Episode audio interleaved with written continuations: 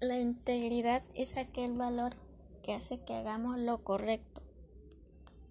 Me he sentido sin integridad cuando no ayudaba a mi mamá con sus quehaceres y no la ayudaba, no la ayudaba a hacer tan bien, ayudarle en mis tareas.